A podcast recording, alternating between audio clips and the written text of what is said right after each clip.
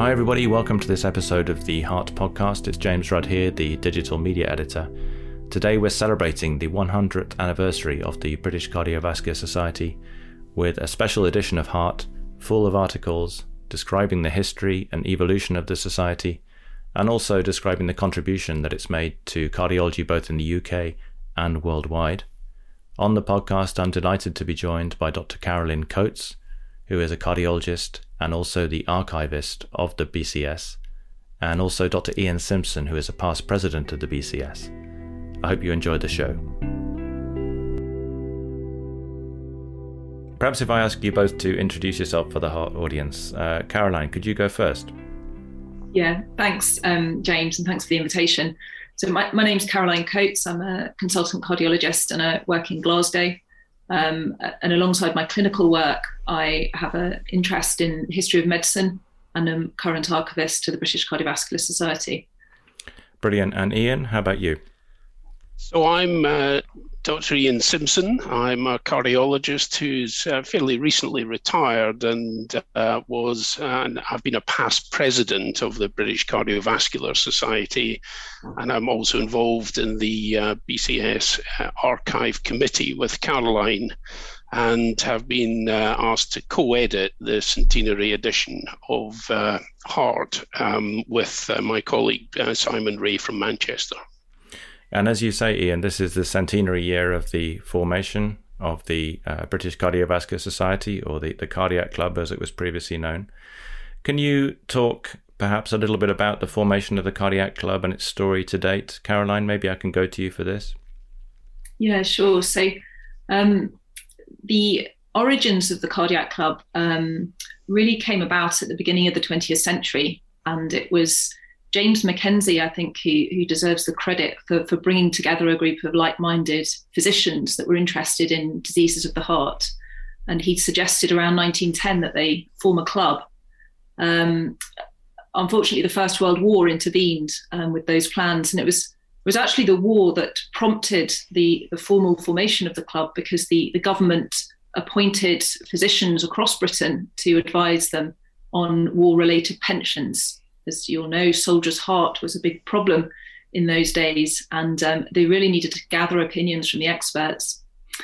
And it was that meeting um, after the First World War where those physicians came together um, at the Association of Physicians meeting in 1922, April the 22nd, um, that the Cardiac Club came into existence. And there were 15 original members from across Britain and James Mackenzie was was an honorary member. And can you tell us a little bit about how the club evolved over the next uh, few decades? Yeah, so in its early days, it was clearly a very elite club with few members. Um, in the late 1930s, it became clear that the specialty of cardiology was growing. There was huge innovations in, in diagnostics, particularly relating to the electrocardiogram.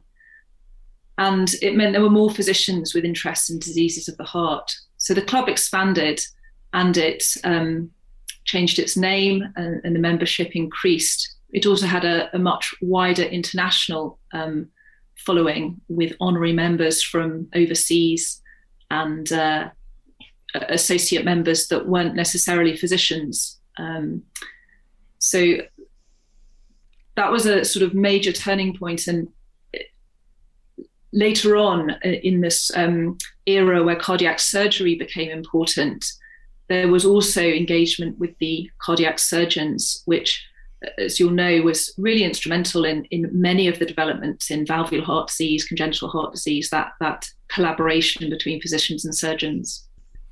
And then as we move towards the, the modern day, obviously we have the uh, the name change to the to the current name. We have the the formation of the of the journal, of course, which is you know we're, we're talking on the the Heart podcast today. Can you talk a little bit more about perhaps the the last ten or twenty years of, of the BCS?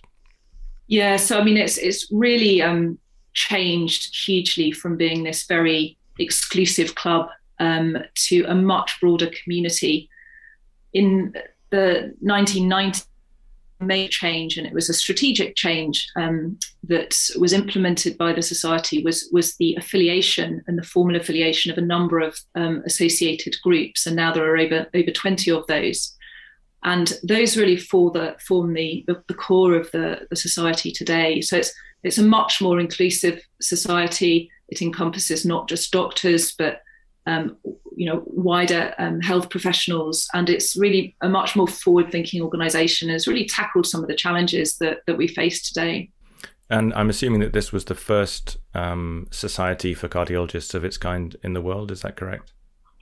Yeah so that is uh, i suppose our claim to fame. Um, you know the other countries were not far behind. And um, the german cardiac society in europe was another similar professional society. And the New York Cardiological Society, which interestingly was called the James Mackenzie Society when it first came into inception um, on the other side of the Atlantic. And maybe if I can turn to you for a little bit, Ian, um, what would you say? I mean, as a past president of the of the BCS, the British Cardiovascular Society, what do you think the purpose of the modern BCS is? I mean, it's clear from Caroline uh, and what she's just told us that it's changed immeasurably from what it was hundred years ago. How do you see the the modern BCS and, and what are its main roles? Yeah, and I think it's it's interesting. I trained in the 1980s, and it's changed enormously since then. I mean, back at that point, you really had to be a trained cardiologist to become a member. You had to have presented at the society often repeatedly. And you had to be nominated by and seconded by members of the society who all referred to each other purely by their surname at that stage. Wow. Um, so, uh, 40 years on, it is a very different society. And I think, as Caroline's alluded to, it is now a society for all healthcare professionals with a cardiovascular interest, and also patients, because we do have a patient related affiliated group as well. Um, and I think what to me, it, it, remains a professional society and therefore it has to support its members. But ultimately, it's about trying to provide an excellence in cardiovascular care for patients. Um, and it's it's got various themes to it, which I think are important because they are the basic structure of the society, which I think is is is what it will remain moving forward there is obviously an advocacy element to it and a well-being to support the professional memberships. Um, uh, a lot about governance and clinical governance and quality of care, and some of that's linked to how we work with other societies around the world although it doesn't have any uh, specific remit for training, because that comes under the General Medical Council in the United Kingdom, it is devolved and de facto the members of the society are the ones who define the training curriculum, or at least put it forward for uh, approval.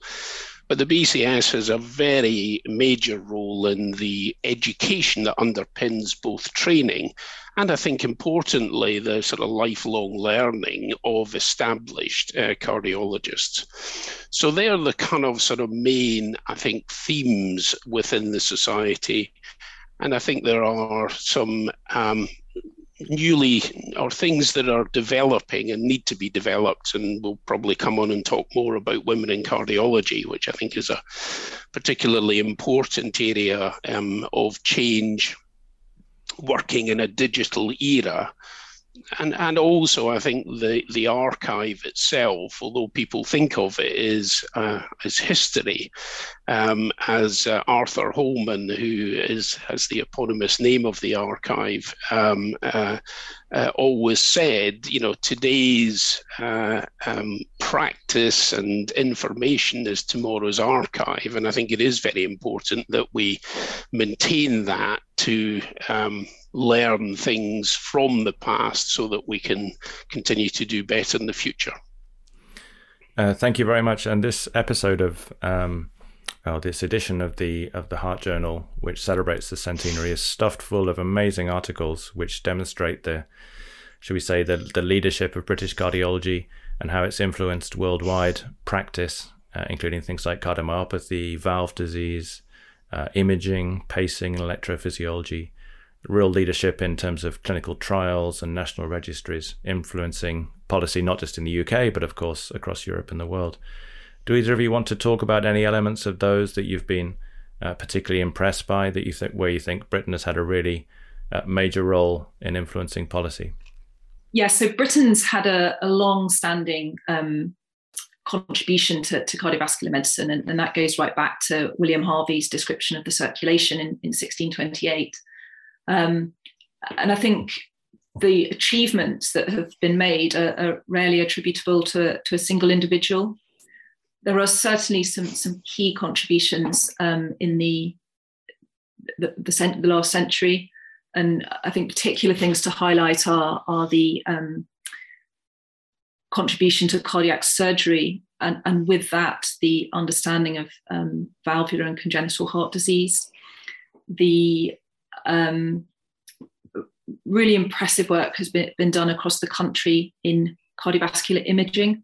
And I, I think that is really clearly a multimodality specialty and doesn't hasn't just brought brought in innovations from from cardiologists, but also the, the engineers and the scientists that really underpin um, success in, in medicine. Cardiomyopathy and genetics article um, again illustrates the, the sort of multifaceted role of, of, of basic scientists involved in, in innovation and, and, developments of clinical medicine. So it's a really nice um, selection of work that's gone on in Britain in more recent history.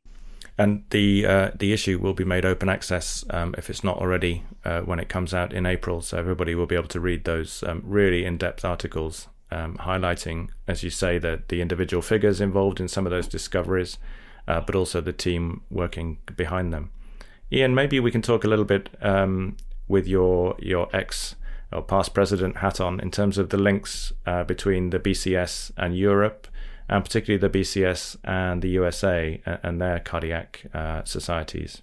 Can you expand on the importance of those to the BCS Yes, well, I think in terms of the centenary edition, I think it's mm. um, maybe more generally first. It's important to say that we we put this together very much as a celebration um, mm. of the society over the past hundred years, but we're cognizant of the fact that you know this is about the whole of the history of BCS up to the present time, but also looking forward. And many of the articles that um, Caroline has alluded to are, are kind of review style articles where we've paired very much established figures of British cardiology with younger emerging leaders, um, so that the flavour of the articles is both historical but also contemporary practice and a look towards the future.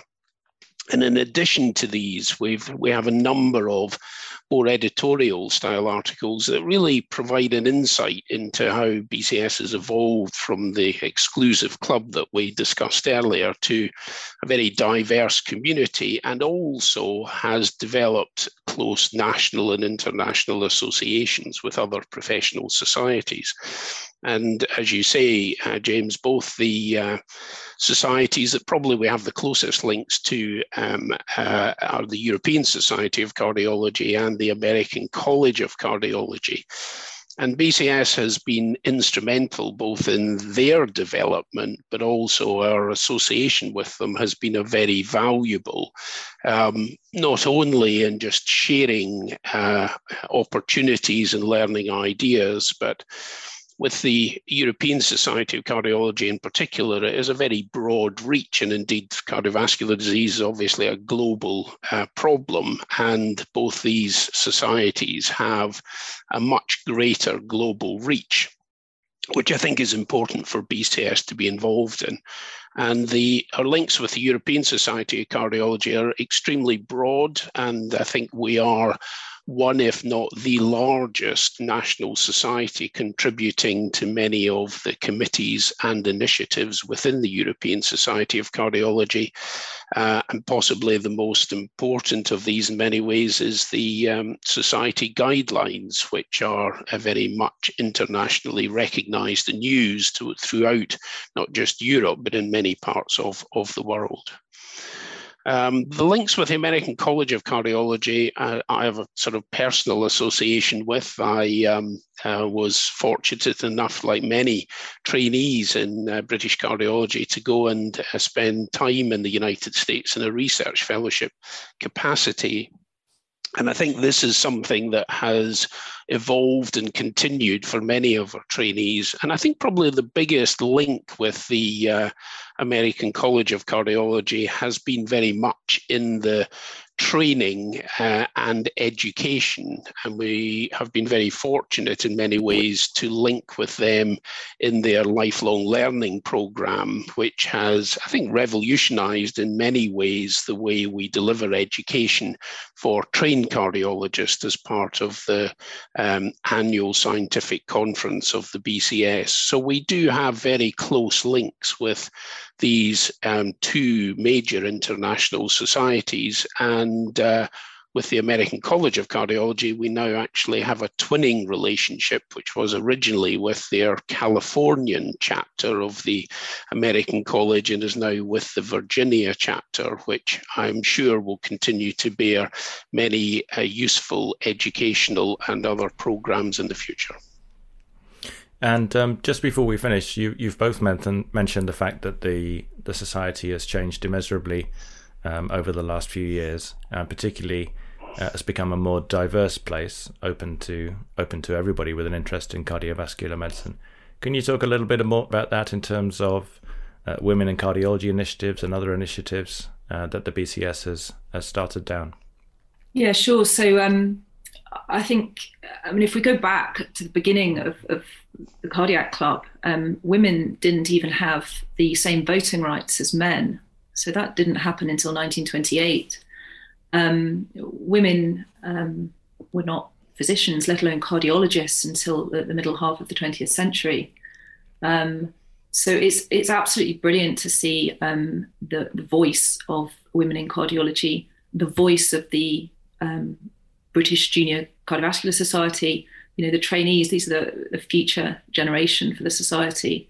Um, and it's really, I think, these members that have, have driven change and, and will continue to, I guess, sort of have a shared purpose for, for what the future of the society is all about.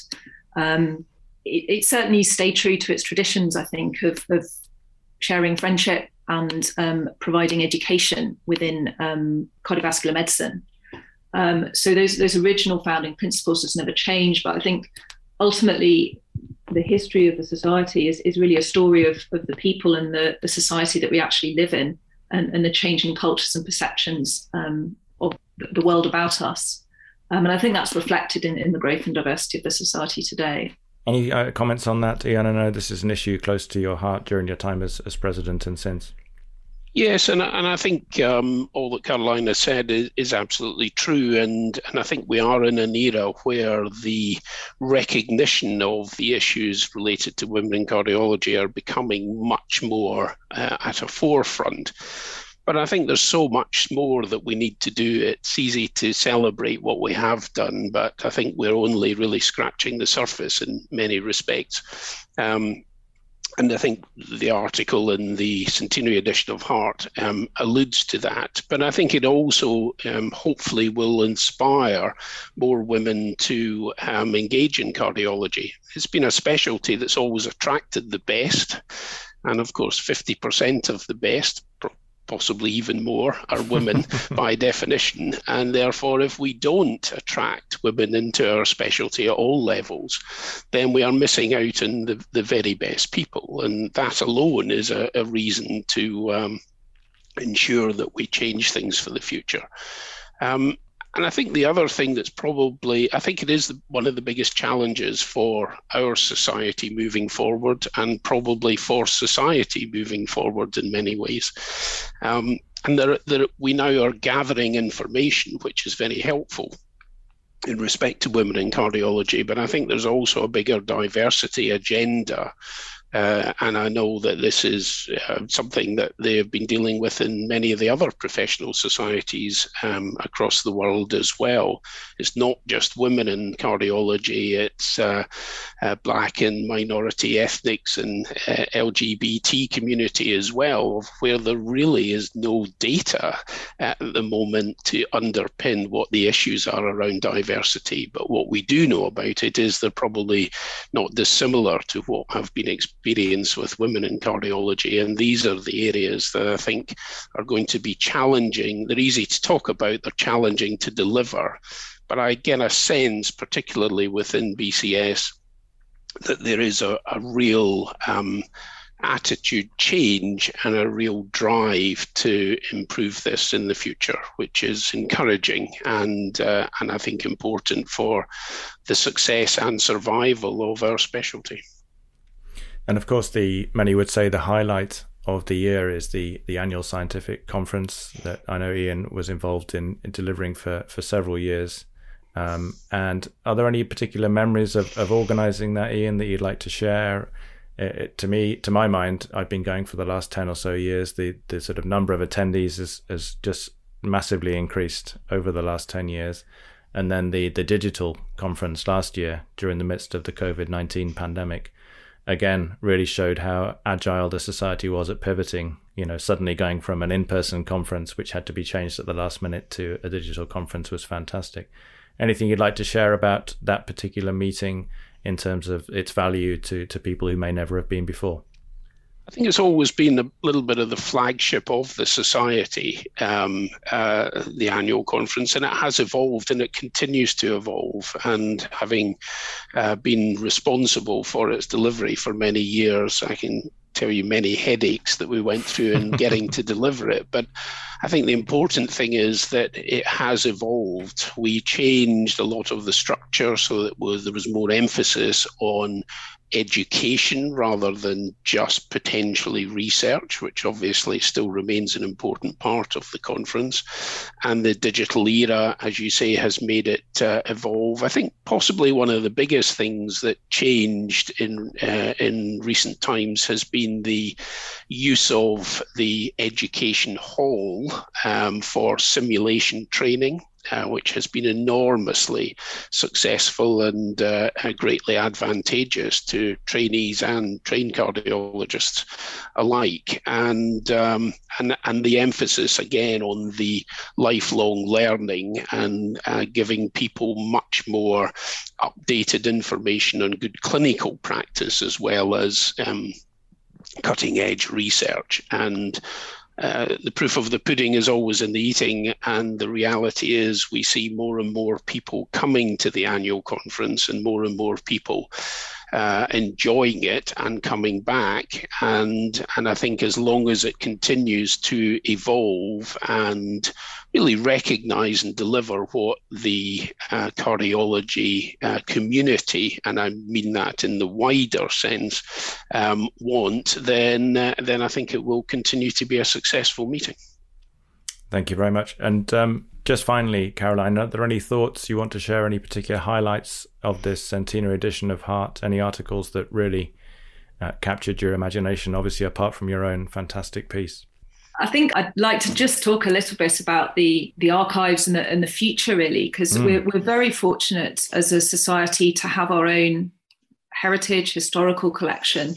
It, it really is unique, and we are extremely grateful to um, the members that have largely donated their personal um, items, um, equipment they've used in their own practice.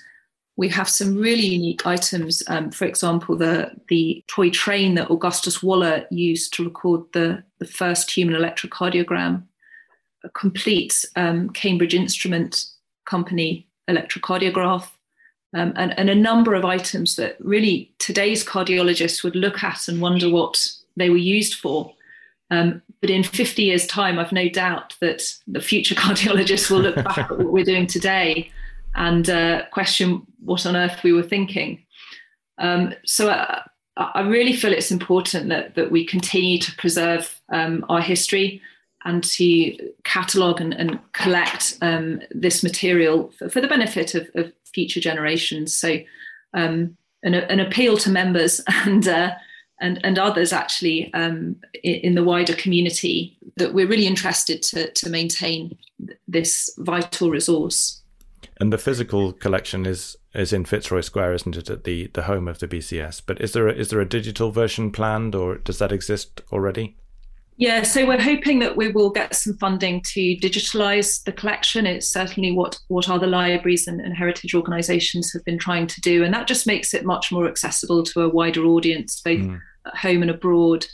Um, we're, we're also working on a project um, really inspired by the centenary um, to collect both audio and video interviews as, as part of an oral history archive collection and that's really to collect, to sort of collect those um, very personal viewpoints and recollections of members of the society that perhaps wouldn't be published, wouldn't be presented at a, at a meeting, or wouldn't be written down.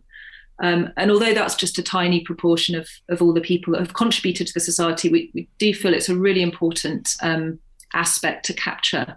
And it's been fascinating to, to do that project with the, the trainees that have, have joined us for that initiative yeah, I'm really looking forward to, to hearing the results of, of that project uh, when it comes to fruition, which hopefully will be soon. Any closing thoughts, Ian, for the uh, podcast audience? Just, uh, I think the centenary edition is part of the will become part of the archive of of the BCS, and uh, and I hope that people uh, enjoy it. That it is something that they can see from within it that we have used the 100 years of British cardiology to not only learn from the past as we move uh, towards the future of the next 100 years, uh, but that it will give them an insight into um, not only some of the areas that BCS have been involved with, but also some of the people and personalities who have helped shape it and who may well shape it in the hundred years to come. Brilliant. Well, thank you both uh, so much for your time. It's been a real privilege to talk to you. As I say, the, the whole edition will be made open access, so everybody can uh, read all the articles. And um, I encourage everybody to do that. And thanks again so much for your time. You're welcome. Thanks, James.